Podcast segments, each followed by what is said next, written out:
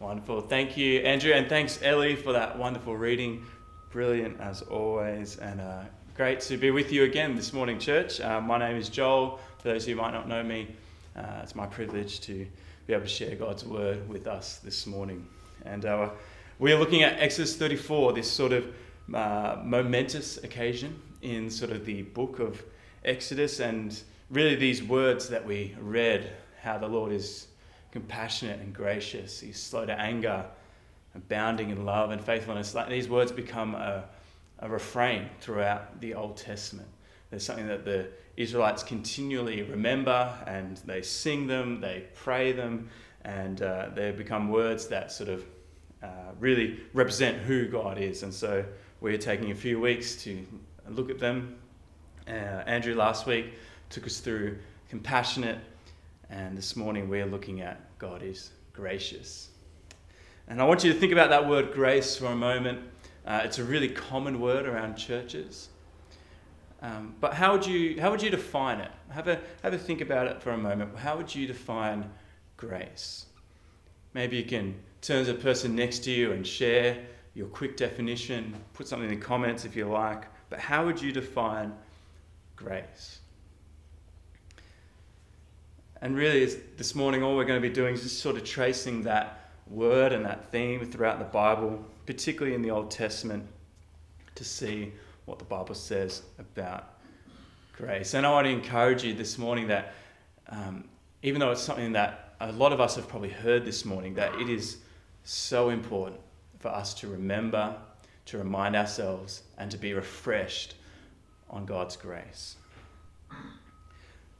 So one of the first things that you realize when you study the word grace is that it is linked to beauty. Uh, in the in the in the book of Proverbs, we read this: "She will place a head, she will place on your head a graceful garland, and she will bestow on you a beautiful crown." So there's this link, there's this parallel: graceful garland, beautiful crown. And we see it at other points as well, but there's this link between this word grace and beauty. And even today in English, we have this. We, we talk about things that are beautiful, and we might say that they are graceful. Uh, they things that are awe-inspiring or elegant, or they're sort of easy on the eyes, we would say that they are graceful. And even in the sports world, we do this. I don't know if you've, it's it's a bit of a weird thing, but we, we, we refer to certain athletes as, as graceful. There's an ease to what they do, and um, probably the best example, uh, well, I'll let you have a watch for a moment.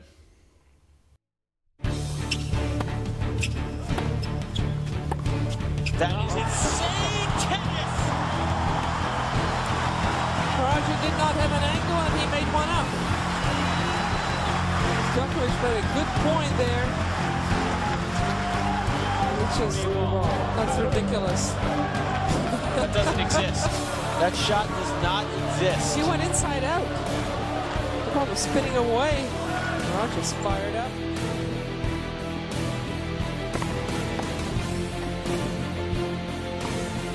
Oh! Oh, poor Thomas.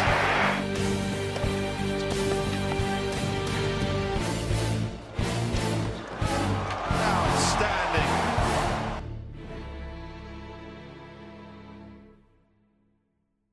So if you don't know, that's Roger Federer. Uh, and there was actually this, that title of that video on YouTube is Grace. And this is how a writer in the Washington Post summarized it.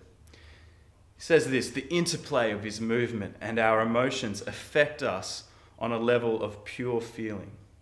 Science and grunt work create the kind of casual looking flick, a combination of Federer's uniquely wired brain and years of conditioning.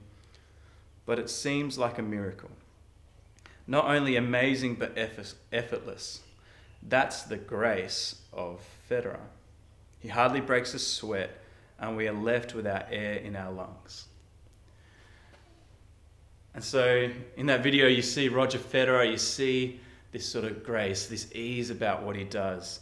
Um, but it's not just his ability and his skill, but it's also his character. For those who sort of see him and, and heard his interviews and the way that he celebrates, and he doesn't grunt and moan and complain. He sort of just goes about it in a graceful way.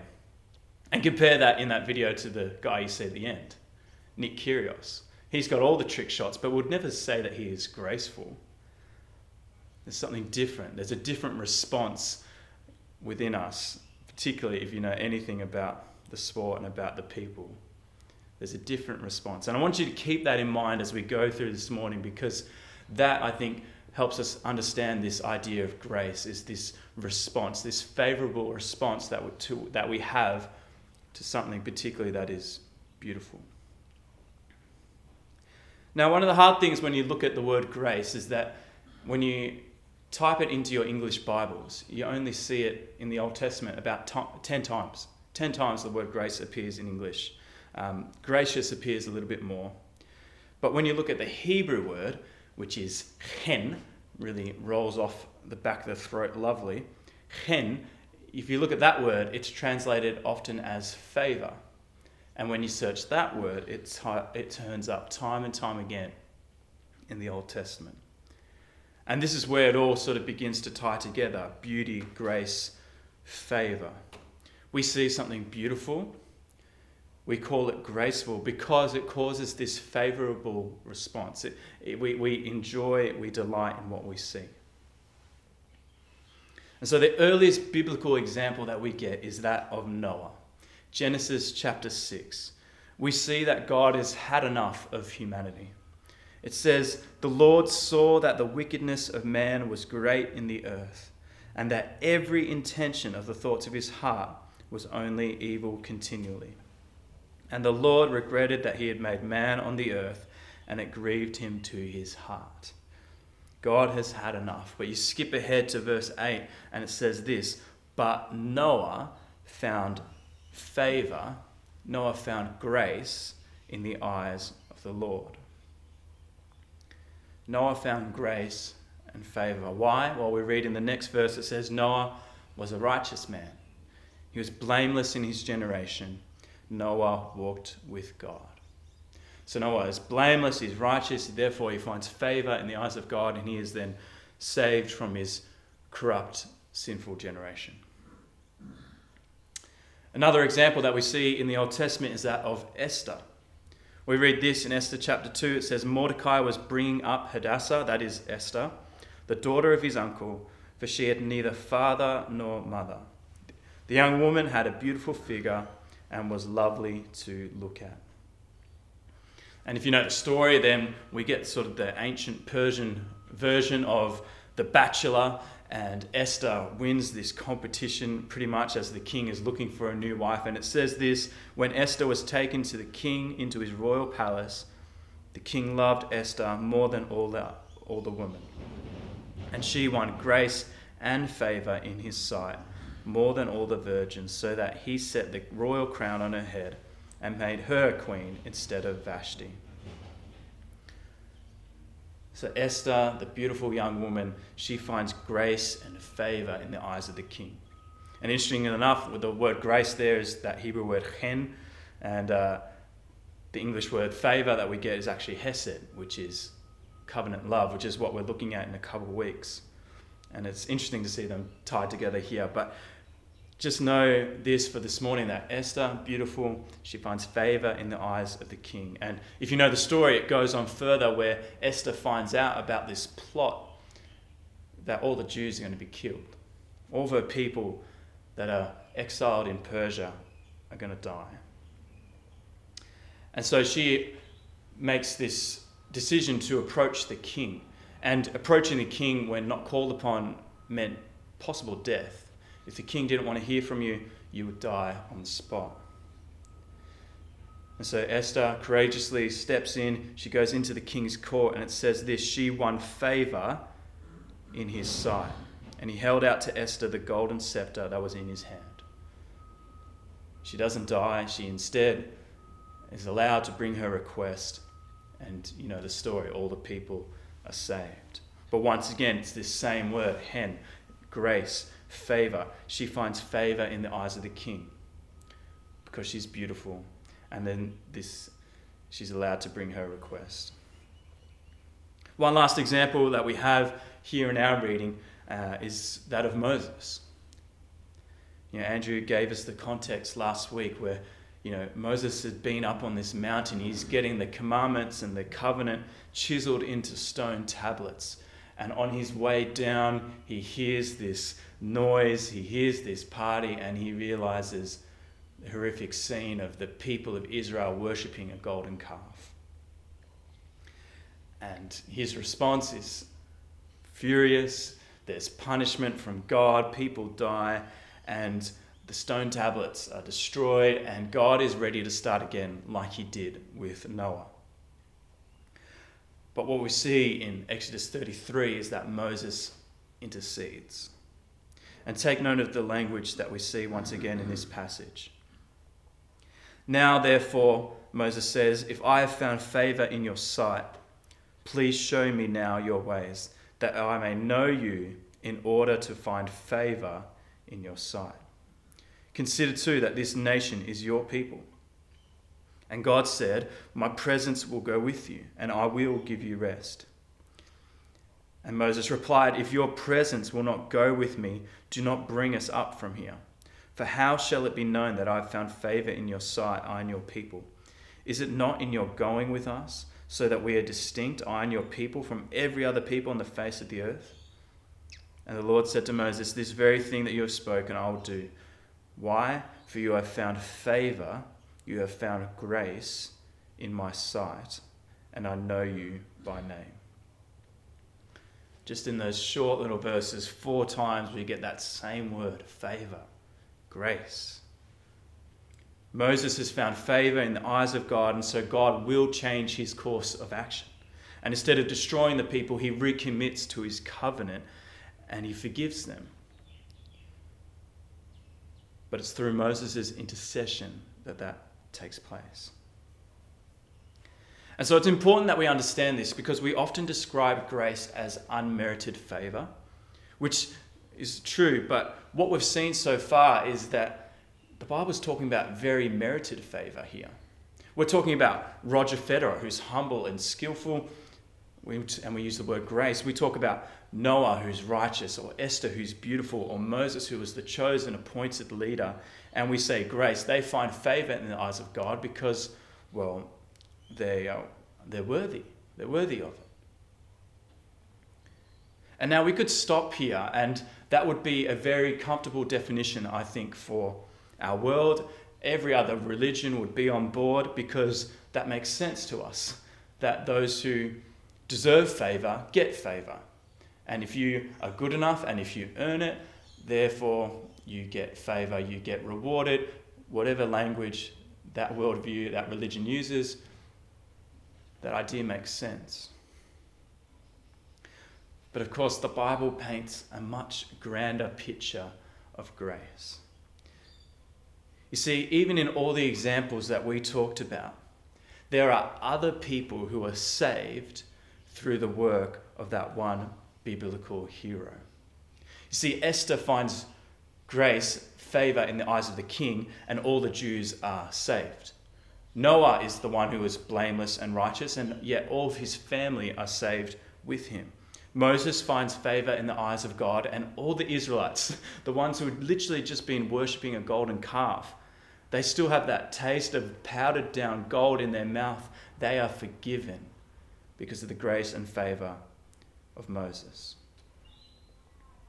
And this is the picture of the Bible all throughout, that, you know, the Bible's really clear that we, you, me, we are dead in our sins and our trespasses. Ephesians two verse one, we are dead in our trespasses and sins, dead with no hope of life. We are more like Nick Kyrgios than Roger Federer. Sorry to break that to you. You know, we're not Esther. We're the Jewish people who have no idea that we have just been, there's this plot behind the scenes to kill us. We're not Noah. We're probably more like the people drinking, eating, laughing at the guy on the crazy D I Y project. We're not Moses. We're the Israelites who have just worshipped something created. We have turned from the creator to the created things, just like Paul says in Romans one. But praise our gracious God that someone fills those shoes. Someone steps into that place, and his name is Jesus. He is the righteous Noah that finds favor in the eyes of God, and he builds an ark so that his family can join him and escape the punishment and wrath of God. Jesus is the beautiful Esther who finds favor in the eyes of the king so that all of God's people are saved. Jesus is the Moses who intercedes for his people. He leads them out of Egypt. He offers them forgiveness and grace so that they can go all the way through to the promised land. This is the beauty of the Bible. It's not just filled with all these cute little kids' stories that we heard in Sunday school, but it's all pointing us to Jesus. We see this thread all the way through of heroes who find grace and favor and that extend that to people who are undeserving. Whether it's Moses, whether it's Noah, whether it's Esther, whether it's David who defeats Goliath and saves all of the scared army, whatever it may be, we see this thread all the way through, and it leads us to Jesus. He is the ultimate expression of the gracious God that we serve. The one who finds perfect favor in the eyes of God, and he extends that to all who would believe in him. It's totally undeserved, and it is a total gift. This is what Paul writes in Romans three. For all have sinned and fall short of the glory of God. That's not just people out there. That is you, that is me. All have sinned and fall short of the glory of God, and are justified by his grace as a gift through the redemption that is in Christ Jesus.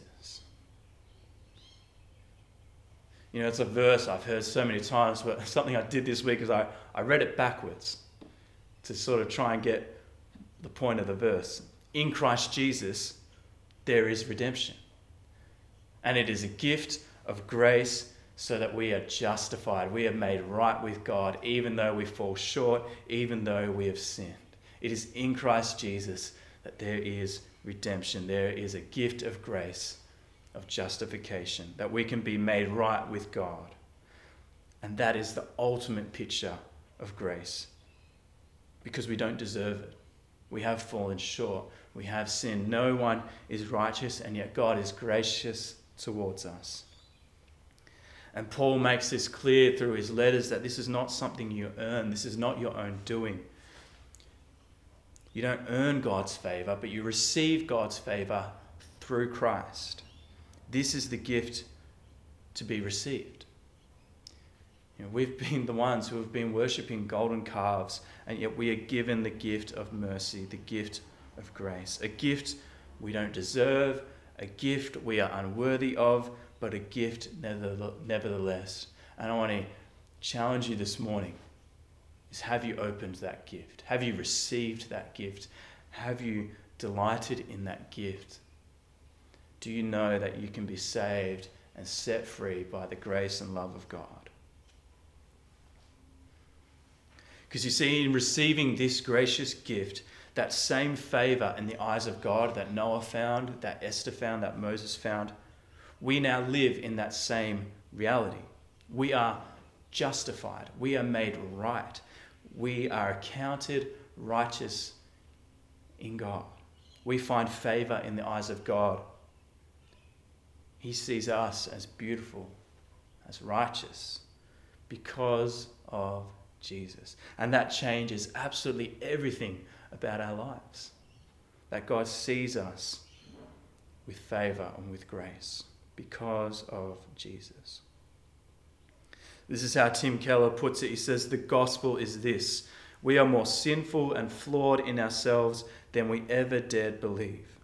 Yet at the very same time, we are more loved and accepted in Jesus Christ than we ever dared hope. Do you know that this morning? Do you know that you're sinful and flawed, but do you also know that you are more loved and accepted through Jesus Christ? See, because this is a life-changing message. No matter what you've done, there is grace. No matter what you will do, there is grace.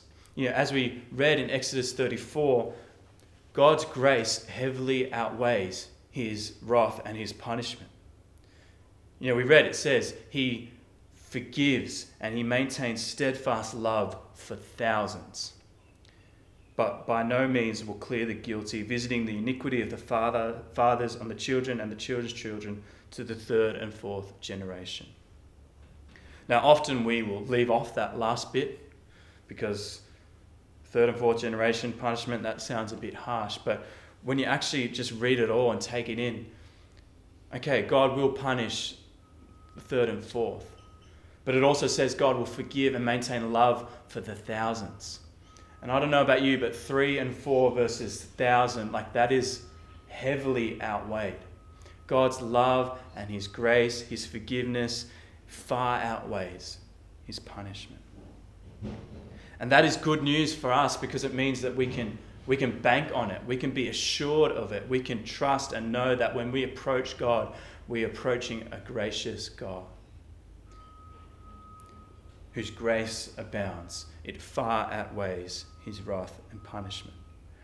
Paul writes it like this in Romans five, "Now the law came in to increase the trespass, but where grace, where sin increased, grace abounded all the more. So that as sin reigned in death, grace also might reign through righteousness, leading to eternal life through Jesus Christ our Lord." Where sin increased, grace abounded all the more.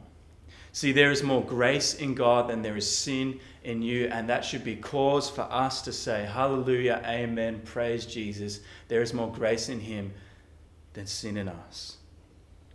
Where sin increased, grace abounded. Why? So that grace might reign, is what the verse said. Grace might be what is known. Grace might be what is remembered, what is proclaimed, what is experienced. What God is praised for is grace. You know, we don't sing the song, "Amazing Wrath, how scary the sound that taught my soul to flee." No, we sing, "Amazing grace, how sweet the sound that saved a wretch like me." Of course, we don't neglect the wrath of God, and we remember the coming judgment, and we will talk about that in the weeks to come. But we also must remember that God's grace far outweighs his wrath. God's grace abounds to us. And so this really is huge, because we don't have to fear. There is no more condemnation for those of us in Christ. Like Roy showed us in the kids' talk with the balloon, we don't actually have to fear, because when we are in Christ, or when Christ is in us, we don't need to fear popping over the flames of the fires of sin. His grace abounds. It is his predominant disposition towards us as sinners. While we were still sinners, Christ died for us. His Spirit is within us. His grace abounds, so we can bank on that grace and forgiveness. We can know that we won't pop over those flames. That doesn't mean we can stay there, and we'll talk about that more in a moment. But for now, just know that God's grace abounds. And I'm sure that for many of us, it's something we've heard before. But the reality is, we cannot hear enough about God's grace. You know, there's this story in Luke chapter eight where Jesus is in the house of the Pharisees and he's dining with them, and a sinful woman approaches. With tears and perfume, she washes, she washes Jesus' feet. And the Pharisees are mortified because this sinful woman, well, by their law, by their definitions, she deserved punishment. Jesus should have explained to her the wrath that was coming and how God would punish, because she's a sinner. And yet instead what happens, Jesus welcomes her in. He doesn't reject her, and he instead tells this story, and he explains the point of it. He says this, "Therefore I tell you, her sins, which are many, are forgiven, for she loved much. But he who is forgiven little loves little." And it's those last words that would have been pointed right at the Pharisees. He who is forgiven little loves little. The people who knew all the doctrines, who knew all the laws and all the rules, did not know the grace. They did not know the forgiveness, and so there was little love with them towards Jesus.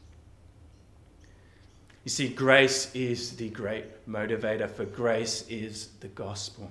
It is the good news. And if we see people around us, or maybe if we see it in ourselves that there is little love for God, maybe that is a sign that we don't quite know the forgiveness and grace just as well as we might think we do. What if we don't need more wrath, but we actually need more grace? His kindness leads us to repentance. May his grace towards us not be in vain, like Paul says in First Corinthians fifteen. May his grace towards us not be in vain. May we not forget it. May we not neglect it. His grace towards us is wonderful. It's boundless. It is amazing. And we need to see it time and time again. For he who is forgiven little loves little, but he who is forgiven much loves much. So as we wrap up, just three quick implications for us. Three practical things for us that naturally follow from God's grace. The first one is to humble yourself. James four says this, but he gives more grace. Therefore it says, God opposes the proud but gives grace to the humble. Submit yourselves therefore to God. Resist the devil and he will flee from you. Draw near to God and he will draw near to you. Cleanse your hands, you sinners, and purify your hearts, you double-minded. Be wretched and mourn and weep. Let your laughter be turned to mourning and your joy to gloom.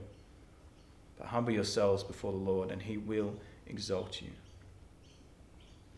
Now that passage itself in the book of James is a bit hard to get your head around sometimes, but the simple message in these verses is that God gives more grace. His grace abounds. His grace isn't running out.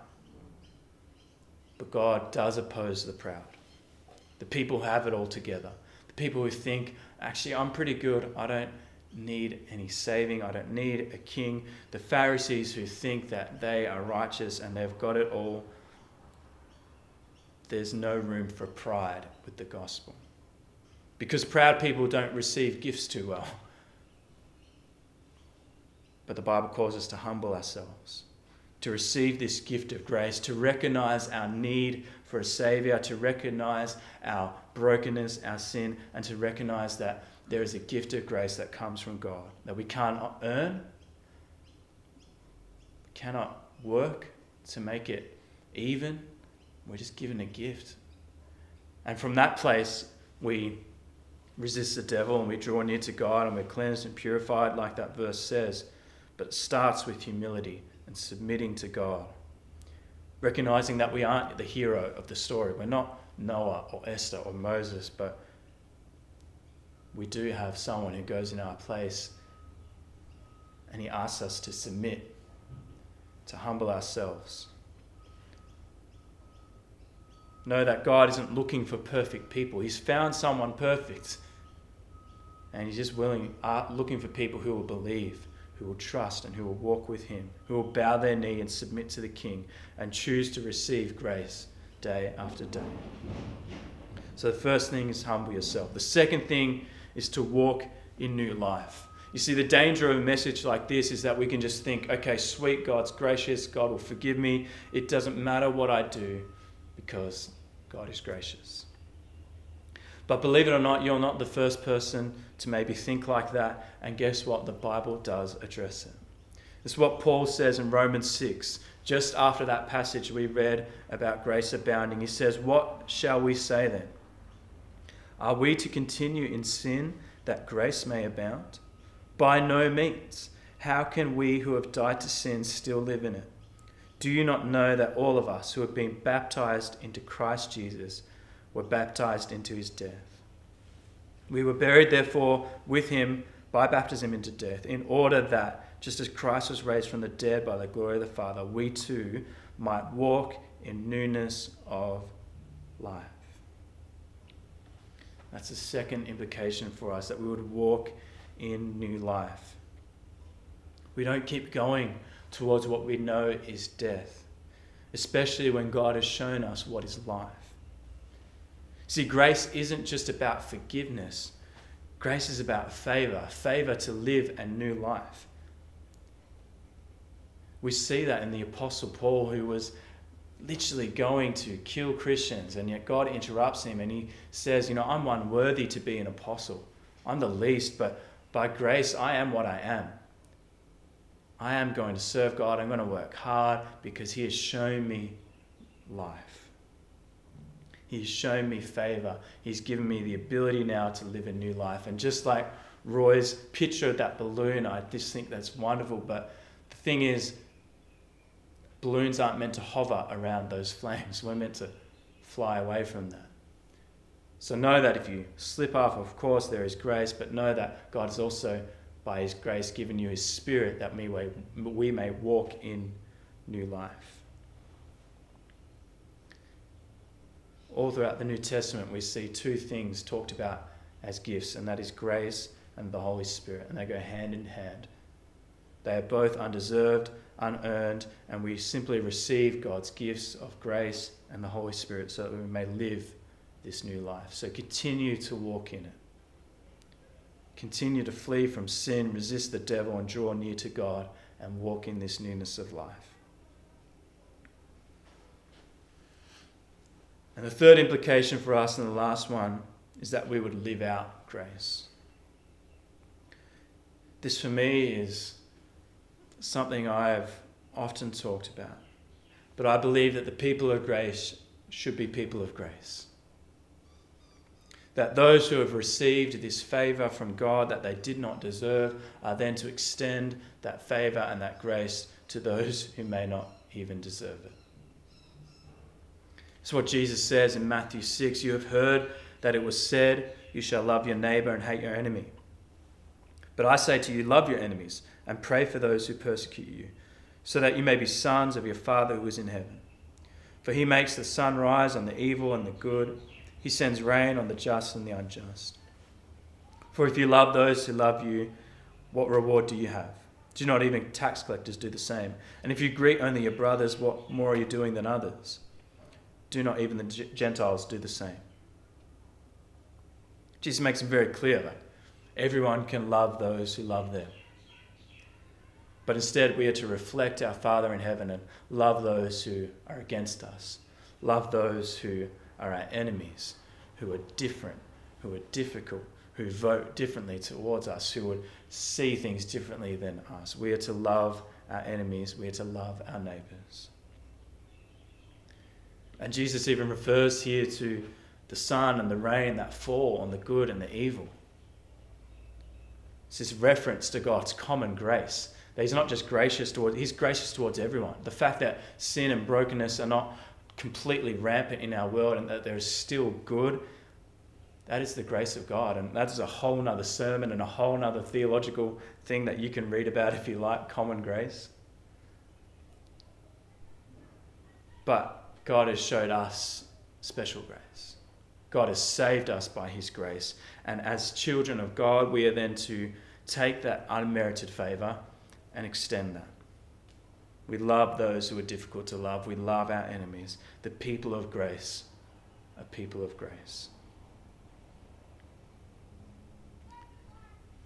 And so, to finish, I want us to take a couple moments just to watch this short clip. Just goes for a couple minutes, and it's a, a recreation of one of the stories in Les Mis. I think it's a beautiful depiction of grace, of God's grace. But it's also a beautiful depiction of then how we are to live from that place. So take a moment, reflect on this, and just ask God, show me your grace here. On a cold, bleak night long ago, a beggar wandered the streets, looking for a warm place to rest his head.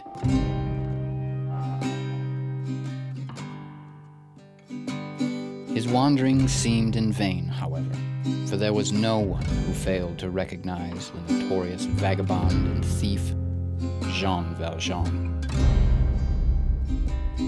And so, weary and frozen to the bone, Valjean tried one last door, that of the town bishop, and and to his surprise, the bishop welcomed him with open arms. The kind bishop fed the pitiful Valjean, and then he bid him good night. But Valjean, returning to old habits, plundered the bishop's home of its silver, and he stole off into the night. But he didn't get far. Come the morning, Valjean found himself once more in the bishop's home, this time escorted by the gendarme that had apprehended him. This man seems to have taken possession of all your valuables, Father, but he claims you gave them to him as a gift. The pitiful Valjean sunk deeper into his shame, but the bishop, in kindness and grace, looked upon Valjean and said, Yes, it's true. I gave him those trinkets. But Valjean, you left so quickly that you forgot the second part of your gift. Then the bishop took his most treasured of possessions, his silver candlesticks, and offered them to the thief. Valjean was taken aback by the man's mercy. My good men, unshackle him. You may be on your way. Once the gendarme had left, the bishop told the thief, With this silver, I have ransomed your soul for Christ. Go now, redeemed and restored, and live a life worthy of this gift. And in that moment, the thief was forever changed, for he had never known such grace.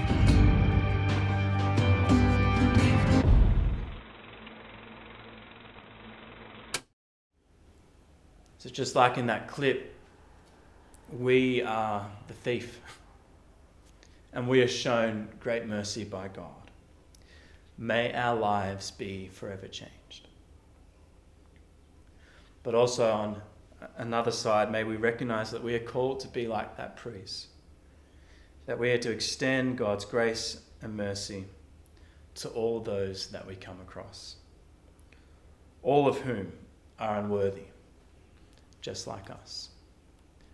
May we know God's grace this morning, and may we live from that place.